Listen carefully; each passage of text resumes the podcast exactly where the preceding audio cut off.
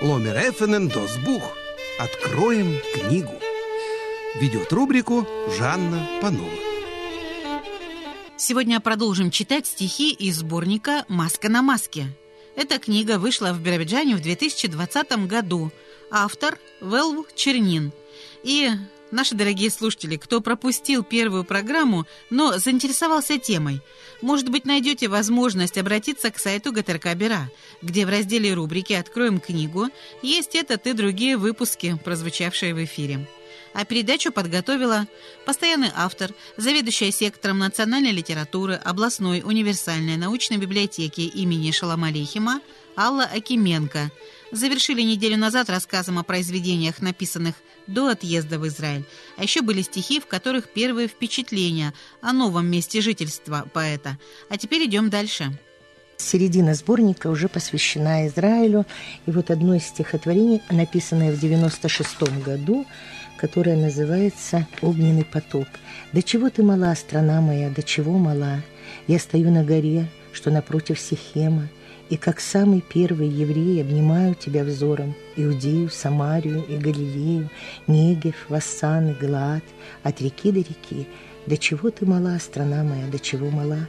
Проходя по холмам и долинам, я встречаю, как самый первый еврей на каждом шагу ханаанца, и тесно моим стадам в завещанной мне стране от реки до реки, до чего ты мала, страна моя, до чего мала, и опять опускаюсь к таким низинам и со Всевышним спорю, как самый первый еврей, моля за искорку чистоты и требую возжечь огонь избавления от реки до реки. То есть он уже вживается в израильскую атмосферу и требую возжечь огонь избавления у Всевышнего. Стихи очень глубокого содержания, конечно, и все они связаны с Торой, со священными писаниями. Недавно я слушала в Ютубе его лекцию о творчестве Гринберга. И Вилф Чернин говорил своим студентам о том, что стихи Гринберга, чтобы их понять, необходимо многослойное прочтение литературных текстов. Ну и не только Гринберга. Вообще, если это настоящие стихи, они содержат многослойные смыслы. И вот то, что говорил Чернин в этой лекции, я поняла и его систему ценностей, и литературных, и духовных. Поэзия для него как дыхание, как молитва. И вот Велл говорил, что Гавштейн и Гринберг создавали якобы светскую поэзию, но говорили кодами религиозных понятий. И вот сегодня, читая сборник его стихотворения «Маска на маске», мы видим, что Чернин говорит кодами религиозных понятий.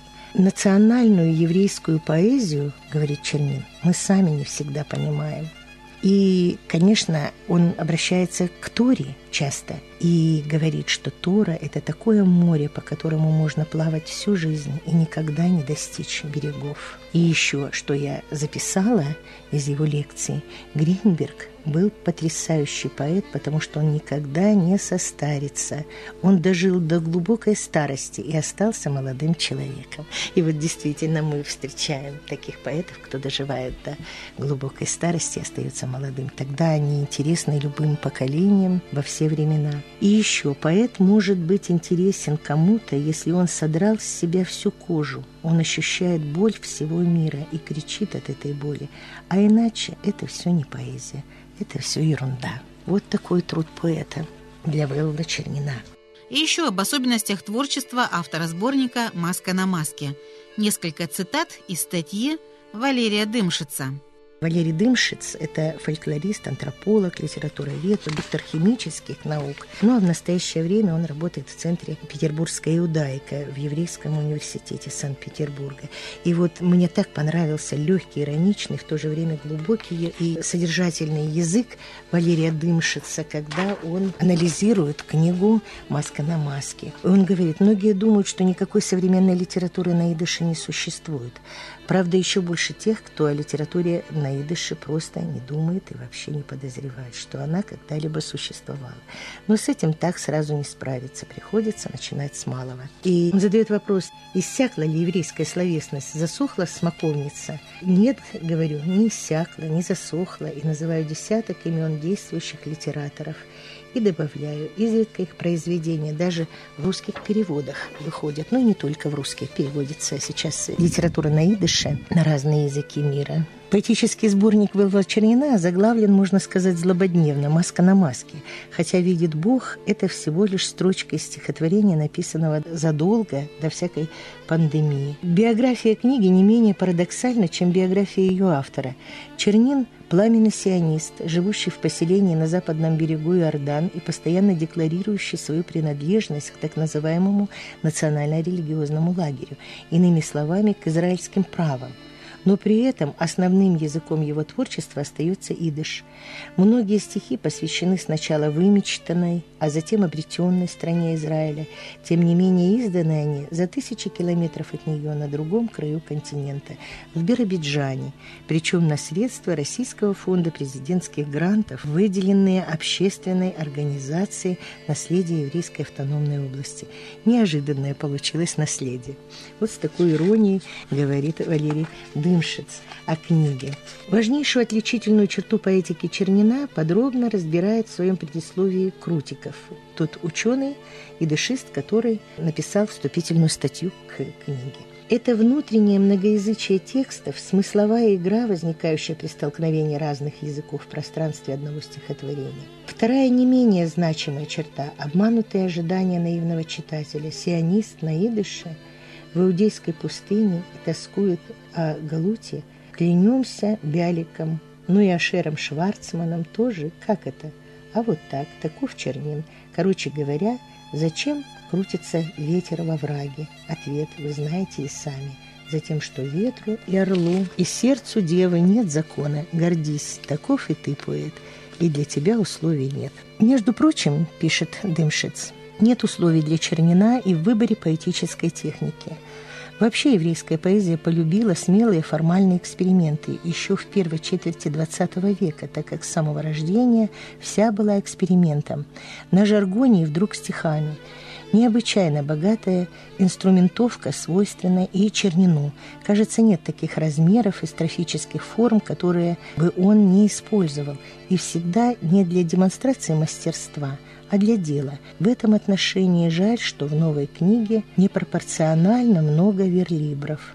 Они хороши, но скрывают от читателя присущие Чернину разнообразие художественной палитры.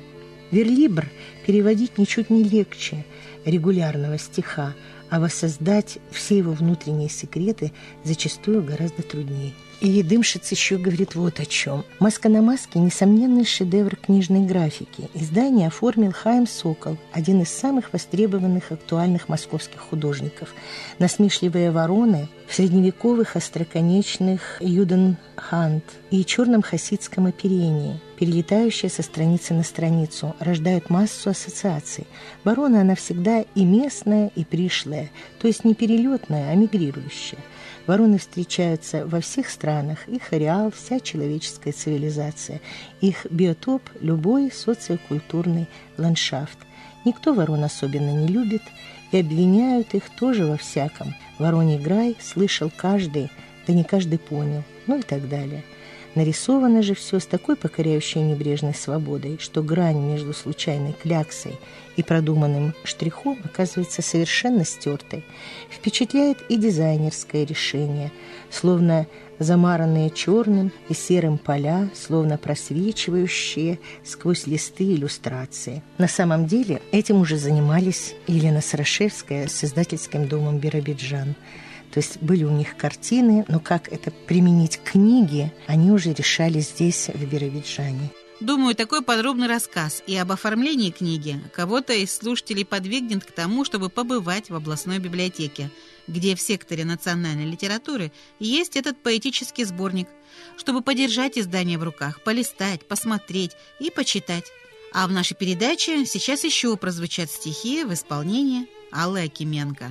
Вот для биробиджанцев, наверное, важное стихотворение «Соль». Эпиграфом к этому стихотворению Велф Чернин взял слова Игуды Галевии «Сердце мое на востоке». Мои приятели говорят, что я испортил уху тогда у осенней беры, Они пили, ели, пели, а я мечтал у Беры о теплом море. Я взял коробку с солью и бросил в Беру, чтобы река стала немного похожа на соленое море. Но река осталась рекой, и лишь малюсенькие волны разбежались у самого берега. Вот он написал это стихотворение в 1984 году, когда ему было 26 лет, всего-навсего. Но какая глубина содержания этого стихотворения? Что такое соль вообще вот в библейском понимании? Для чего она служит? Соль делает пищу вкусной, и соль служит антисептиком, чтобы не испортилась, допустим, пища, продукты и так далее. И часто сравнивают еврейский народ с солью. Он рассеян по всему миру. В Европе и в Америке, и на севере, и на юге везде есть евреи. Они осоляют землю, осоляют все народы своим духовным содержанием. Бог их рассеял по всему миру. И вот здесь в этом стихотворении, вроде бы простеньком на первый взгляд, да, что он взял пачку соли, насыпал в беру, и ничего не получилось. Это что, смысл биробиджанского проекта? Или как понимать это стихотворение, что вот прислали сюда евреев, и ничего не изменилось, река не осолилась? Лишь малюсенькие волны разбежались у самого берега. Ну, биробиджанцы, конечно, с этим не могут согласиться, да, может быть, и сам Вэлф. Не случайно же он проводит курсы идыша сейчас и очень активно публикуется в газете «Биробиджанер Штерн», то есть он понимает, что эта земля все-таки осолена. И река, и земля, и народ биробиджанский. О других, изданных в еврейской автономной области книгах поэта – будет рассказ в рубрике «Ломер ФНМ Досбух» через неделю.